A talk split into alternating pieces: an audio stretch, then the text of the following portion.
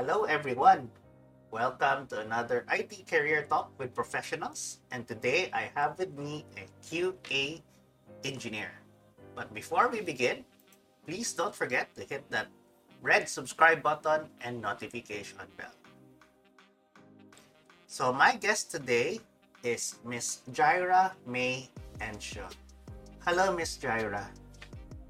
Hi to everyone who's watching. I'm pleased to be able to welcome all of you. So, Miss Jaira, could you describe for us what a QA engineer is?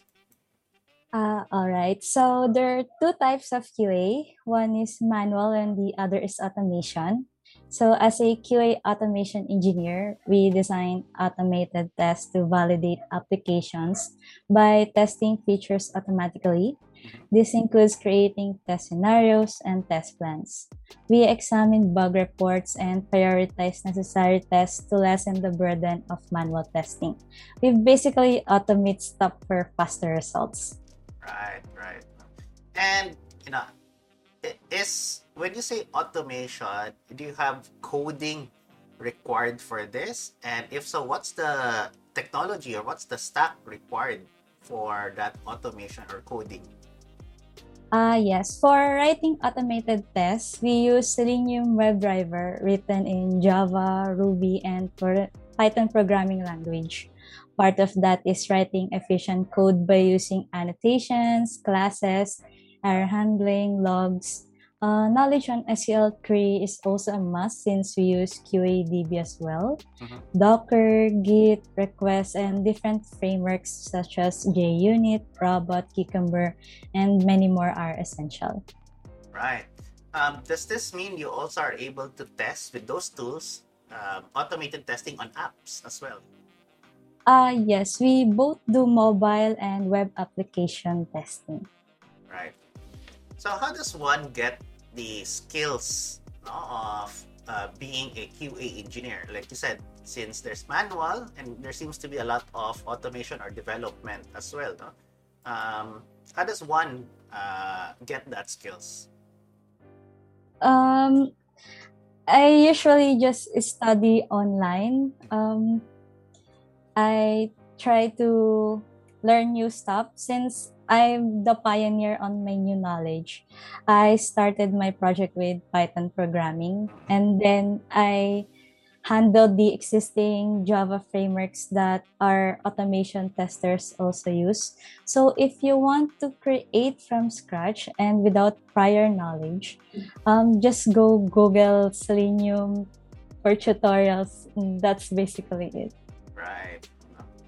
So siguro our audience are asking, how does, how did you, you personally, no, enter the QA engineering or IT field? No? Was this something you um, saw someone do when you were young? Was, uh, you know, were you influenced by others uh, growing up? No? Um, at what, parang basically, what, what course did you take? Uh, is it related or not related to QA engineering? Um, I graduated with bachelor's degree in information technology. Mm-hmm. Originally, my plan after graduating was to be a front-end engineer. Front since maro mm-hmm. yeah, since marunong ako mag-bootstrap, JavaScript, HTML. But then the scope of my work that I've been doing during my OJT was mostly testing. Mm-hmm. Since then, I've come to appreciate the testing industry. I started my first job as a manual tester in a Japanese company. But as the time goes by, I was getting bored of what I was doing. I was already questioning myself, well, is this what I really wanted to do with the rest of my life? Mm-hmm. So after almost two years of being a manual tester, I moved to my new company and that's where I met Arvs. Uh, he was my CTO and my mentor. At that time, I only knew manual testing. I have zero knowledge on automation stuff.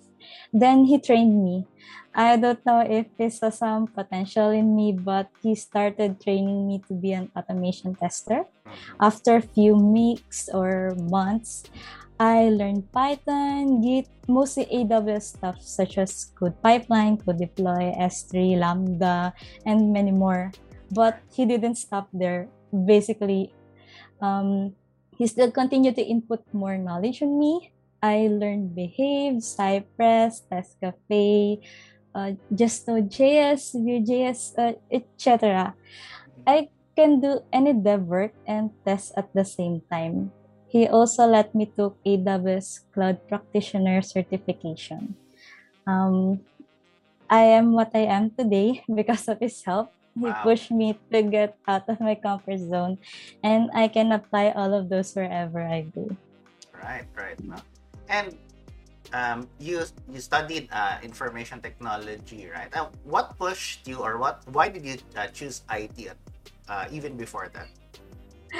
Uh, there, actually, there's a funny story behind that. I never actually chose uh, IT. Mhm. My first uh, my first choice was engineering, but then uh, I What, what failed the engineering? Parang uh, mechanical engineering, industrial engineering, civil engineering. civil kasi, engineering. yes, ah. kasi medyo magaling ako in math. Mm-mm. Tapos wala akong idea sa IT. Parang naisip ko puro games lang yung ginagawa doon. Mm-mm. Kaso nung pipila na ako sa pila ng engineering, parang puno na yung slots nila. Mm. Tapos, di, lumipat ako na accounting. Paglipat ko na accounting, puno na rin. wow. Tapos, katabi nun yung IT na. So, doon ako pumila kasi wala na akong choice. Tapos, after nun, ay, okay naman siya. Nung first year ko lang, I cannot understand programming at all kasi C-sharp gamit namin. Tapos, nung second year, dun ko na nagets yung logic, yung loop, and everything na you don't have to memorize the syntax. Just need to get the logic. right. So, ayun, I enjoyed naman and I don't regret every second of it. Right. Medyo mahirap ata yun, no? Na C-sharp as an introductory programming. Medyo, if I think Yes. about it, yung medyo syntax heavy si C-sharp, no? Sobra. Kaya nung nalaman ko yung Python, I was like, ba't hindi nyo tinuro to nung college? Kasi dapat ito na lang. Yun. Ako, I Mm. prefer maybe JavaScript siguro as an introductory language, no? Kasi at least pwede mong ituro uh, notepad lang, tapos browser, tapos, you know, uh, ready to go agad. no? Right. So siguro one of the questions um, our audience might ask, no? Um, are you planning to stick in the QA engineering field or will you jump to uh, development? Because as you mentioned, um, you can do development as well, right? Uh, as a QA engineer and as an automation specialist itself, you have the skills uh, to be a developer, no? Um, or you are a developer, in, in fact, uh, but more aligned to the QA side. Is this something you will consider, or you know, you re- um, you really like the QA side?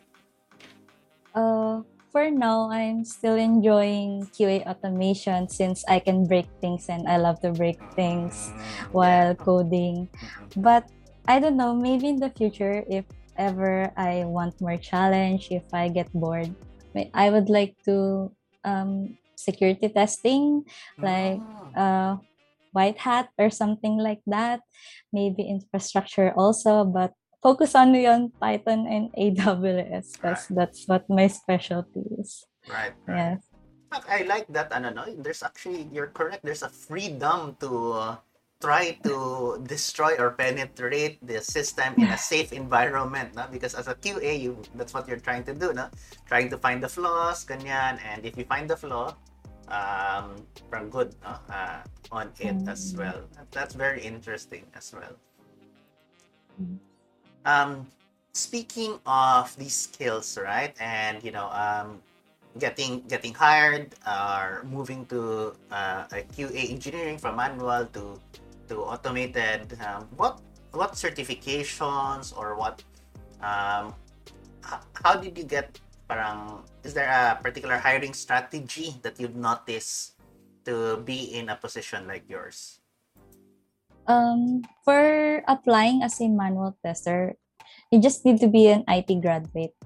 And then for applying as a experienced manual tester, uh, well, a good QA training helps you gain practical skills that you use on the job.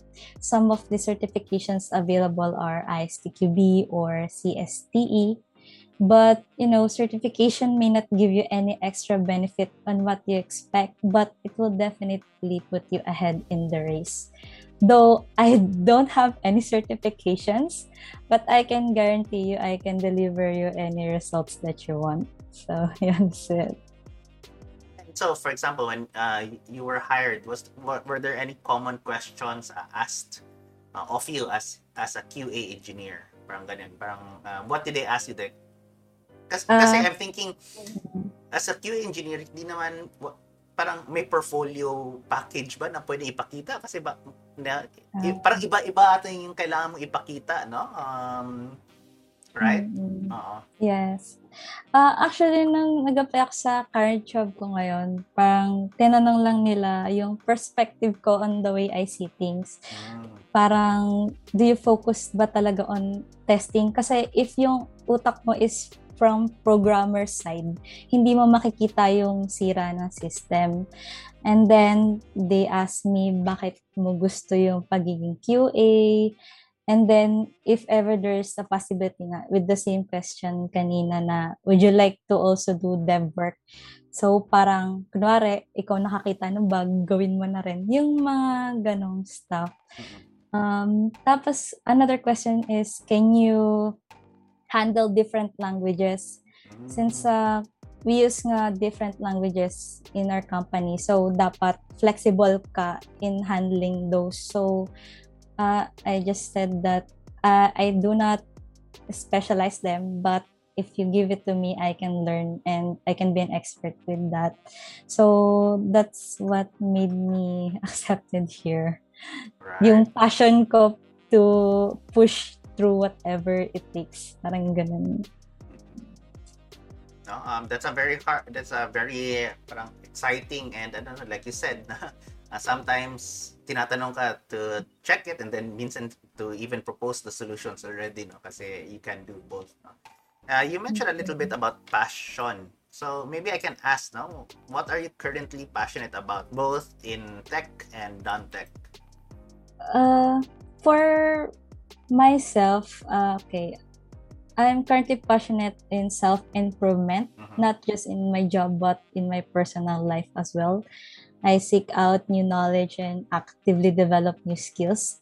Since yung technology and tech stack natin is continue nag-grow, hindi tayo pwedeng napag-iiwanan kahit punong-puno na yung resume natin ng tech stack. So I always keep track of libraries and tools that may further enhance my work. Uh-huh And I also like the feeling of knowing more today than I did yesterday. Uh, learning boosts my confidence and gives me a real feeling of achievement.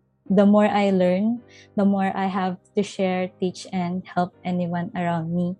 So, in personal naman, I'm kind of passionate in playing piano and painting right now. So, pang-release siya ng stress ko kapag may mga errors ako, ganun. So, yun. I see, no? ito na sabi natin let's say may error sa code or uh, yung yung may hindi pumasa na mm. sa sayo sa QA no uh, how do you handle that parang um, parang is it just as simple as reporting the ticket um, or parang eh, eh, eh, siguro especially if let's say malapit na yung deadline na i- kailangan siya ilabas no tapos nakita mo uy may may error uh, how, how is that usually um, conveyed, no? Conveyed to the team?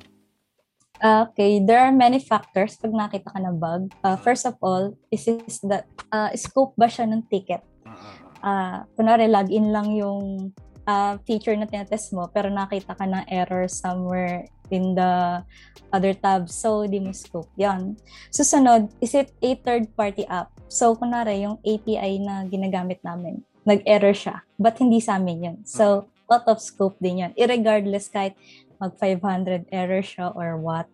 And then the last scope is kapag yun nga katulad ng release. Pero sobrang low priority niya like labels lang siya or anything na pwede naman siyang ipasa next sprint we just you know put it in the backlog. Bala i-file mo sa Jira. Just you know file it as prod bug and we'll do it next sprint so ganun. Right right.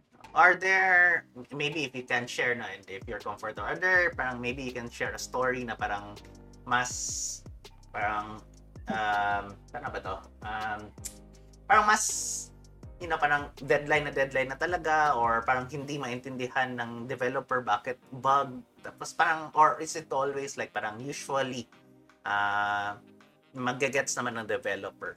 Um, ang ano. Ah. Or usually, may- maybe, is it because maybe hindi well written yung scope? Or maybe, ah, mali lang yung interpretation nyo ng each other scope ba? Parang ito yung ticket, iba yung Mhm. pagkaintindi mo, tapos iba din yung pagkaintindi ng developer. Okay. Ah, merong instance no na ah, pro deployment na namin that Mhm. time. I think it was Thursday or Friday yata. Tapos ah 3 a.m. na nun. 3 As a.m., okay. ah. Yes, we, we were working from 7 a.m. to 3 a.m. na.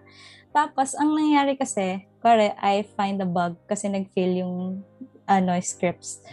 Um, fix ni Dev. And then, nanganganak yung Anak ko. fix niya Oo. ng napakadaming bugs. So, what happened is, yun nga, kunwari, di finix niya. I run the test case again. May nag-fail na napakadami. Then, Mm. I report. Hindi kami natapos hanggang umabot na kami ng 3 a.m. Tapos, sinabihan na kami ng manager namin na, hey, let's stop. Just put it in the backlog. Mm. We need to deploy this right now kasi magagalit nga si customer. Right, right. So, parang ayun, mga under the table siguro na hindi talaga maiiwasan. Mm, Yes, ganun. So, I think important talaga is code reviews. mm. Kasi minsan dahil nga din dun parang deploy lang ng deploy. So, ayun. And as a QA engineer, is that expected of you na part ka ng code review? O hindi naman? Ah, hindi naman hindi. We don't. Mm-mm. Alright, alright. Um, siguro, a, few more questions no, um, I, I have for you is, right now, we are generally in remote working uh, condition. No? At least a lot of us are. Um, how has that changed uh, your your work or your you know your job description or how you behave? Uh, how did you adapt or feel about uh, remote working? Uh, remote work is the best thing that happened to me during this pandemic. right, right. I like flexible schedules. I can start and end my day anytime as long as my task is complete. Mhm. I've also become very productive since I don't commute to work anymore. Mm. The time saved allows me to focus on priorities outside of work, like getting extra sleep in the morning and working out. But of course, dahil nga flexible kami, we tend to extend and nasanay na kami. Like, I work from 7 a.m. to 7 p.m. Mm, But that- before it was 12 hours, yes. Yes, before 7 to 4. Parang, wala lang, nasanay lang kami kasi minsan wala ka naman task, but then biglang dadating ng mga hapon and then nagkakram ka na. So, di siya maiiwasan. But still, I will always prefer work from home rather than going to work. Yes. Right, right. No. As a QA engineer, dapat ba medyo, like you said, no, may, may, kailangan ka ba i-set na time? Or, para sasabihin mo, oy guys, wag niyo naman akong ihuli. Uh, you know, and, and lady, ladies out there na PMs and uh, uh, other developers, no? Um, yun nga, kasi, di ba, kunwari may targets lang release, di ba? So, dapat X number of, uh, may request ka bang X number of uh, days or hours before na dapat mabigyan ka ng, ng time. Uh, yes. Uh, actually, we go by uh, weekly weekly sprints. Like first week is QA testing, second week is release testing, then third week is prod deployment. Mm. So minsan umaabot ng release na kahit QA pa lang kami. But napag-uusapan naman namin yun na, hey guys, you need to push this. Kasi minsan nasa code reviews pa yung mga code nila and hindi kami makapag-start ng testing. So, need din namin maghabol. So, ayun. Ah, talagang communication lang with the team para maintindihan kanila na hindi ka nag-overtime lagi. Ganun. Yes, yes. Oo, tama, tama. Siguro one of the hard parts I think of QA is for example yung environment testing, right? For example, itong data or parang nag-report ang user na hey, my account may error. Tapos pag sinimulate mo sa sa maybe sa environment ng staging nyo, ah, hindi hindi hindi ma-reproduce, no? Pero nakikita mo positive talaga sa sa production. In, in those cases, uh, how how does that parang how how how is that usually handled on a QA engineer's perspective? Or Ah. ang QA engineer ba you you have to also do test on production? Uh, usually kapag ganyan, kuwari nag-report si customer na yun nga, may issue ako, we try to replicate on prod first. On And prod then- first yung replication. Yes, Mhm. prod. Kasi kapag hindi siya existing sa prod, hindi rin siya existing sa QA Mm. since yun nga QA branch, release branch. And then kapag hindi pa namin siya nakikita, we check the logs na so kada pindot ng button, 'di ba may API 'yon, Mm. then magpapakita ng logs. So mga ganong steps na on testing. And pag wala pa rin talaga, we try to ask help na sa devs like can you check your code kung visible ba talaga to and if not baka data issue lang and Mm. we've spent 8 hours on investigating na data issue lang pala siya Right. so yung mga ganong scenario Right, right, Mm. right. So, siguro, um, like I said, it's just a few more questions, no? And I wanted to ask you, and and, you know, I'm very impressed on your QA engineering skills, no? Um, what makes you, or how do you define your success? no? what makes you successful? Uh, I can't totally say I'm successful yet, but to achieve this level of success, one must be committed Mhm. because through commitment, you can gain motivation to pursue success. Your goals will not happen overnight. It takes practice and discipline to achieve. So it is important to think about the process positively. Uh, count on yourself, you cannot count on others to achieve your goals for you but some would definitely help you in the way like what happened to me. Take control of your career by expanding your knowledge. Never stop learning. You must continue to grow. And uh, lastly always be humble. Everyone started from scratch. We should always be understanding of someone's strengths and weaknesses. Recognize that uh, no one is perfect and that we all have our limitations and as a way of giving back you can train others and share skills to benefit other colleagues as well True, true, no? Uh, there's one, there's another question, but I, I forgot to ask, no? Um, which is, okay um, when when would you say that do you do you believe that all companies need a QA engineer or what level does a company need to have na parang instead of manual testers um, they really need to have uh, automated testers no uh, parang basically I'm asking lang like what what's the size or maybe what's the uh, problem set na a company has to have that your value um, is necessary na na parang automated testing na Mm, I think kapag kunwari, sunod-sunod yung deployment nyo and you need to handle customers. Uh, for example, uh, sabi natin banks, mga ganyan. Lagi kayong may updates and features. And then, hindi naman pwedeng ima-manual lang yun. Kasi kapag minanwal nyo na minanwal, malilate na kayo sa deployment. So, I think essential na may automation yun para you just run the whole script and then when you see it's failed, it's passed then it's good. If it fails, you let the manual tester test it again. So, yung mabilis ng pace na companies, I think yun yung kailangan. If hindi naman like, um, ano ba, records, I don't know. Siguro hindi naman kahit manual lang. Right. Ganun. So basically, parang, uh, correct me if I'm wrong, no? parang basically if nagsi-CICD yung isang company kasi mabilisan nga yung deployment nila, uh, let's say, you know, once every once every week or even, you know, kung basically every two weeks may, may, may major release sila, it's really good to have a QA engineer already, no? Yes. Mm. Kasi usually kapag manual testing, it may take you three weeks just to finish the whole plans. Mm. test plans cases. But when you have those automated tests, just one day, then you're good to go. Yes. Right, right. Mm. Um, just to ask also on, on this, no? Uh, just to expand, no? Do you, um, because you mentioned you're on AWS cloud, no? That, does this mean that you you set up your own uh, environment uh, for testing as well? Uh, in my previews, I tried to set it up on AWS Lambda and with Code Deploy. I think I also use Code Commit and S3. Mhm. But for my current work right now, um, Docker and Git is what I'm using because we don't still have that kind of framework in here, and Right. that's what we're pushing. Right. So maybe I don't leading, know. You're leading that, ano, uh, you're leading that team in that sense. If I'm not busy, yeah. right, right. No. Mm-mm. Would you recommend a particular ratio of, let's say, PM devs and QA, uh, QAE? Parang, kunwari, kung may limang devs, dapat may dalawang QAE, no? Or QA engineer. Or parang, one is to one ba? Is it more towards, ah, ano yung magandang ratio? If, if- if- on your opinion lang. ah.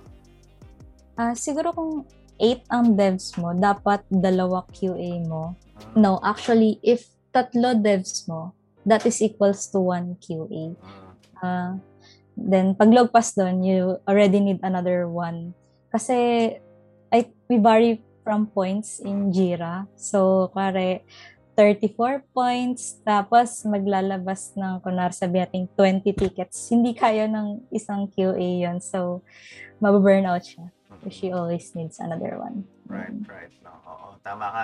Avoid din natin yung burnout, no? Uh, work-life integration as well. Yes.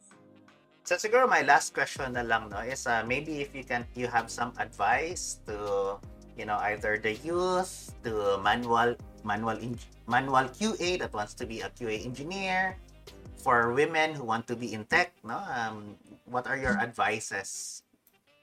Um, for me, uh, being optimistic and having self-awareness is often the best path to take.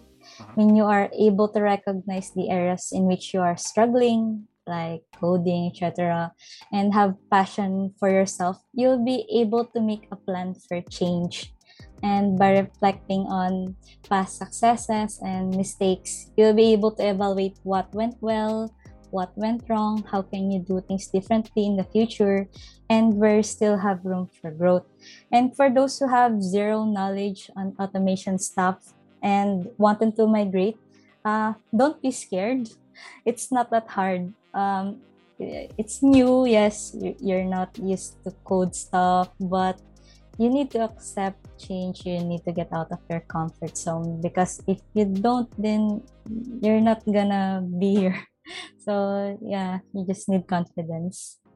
Right, right. No. Um, thank you so much for those words, no. And audience, I hope you've learned uh, something, or you know, you've been inspired by Miss Jaira on her journey, her stories, and how she got her skills as well. No? And you can leave it in the comment box below if you have any further questions or follow up.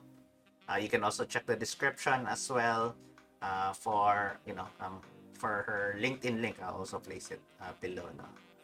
So, Miss Jaira, do you have any last shout outs naman to our audience? Uh, I want uh, shout out sa previous office mates ko, kila Arvs, kila Mike, kila Romel, and for you too for inviting me here. Thank you very much. And for you guys also, please subscribe. right, thank you. Thank you. Thank you for that shout out na nasama ako bigla. Oo. Right. So, everyone, thank you and uh, goodbye for and thank you for watching. And of course, if you like our content, hit that like button, subscribe button, and notification bell.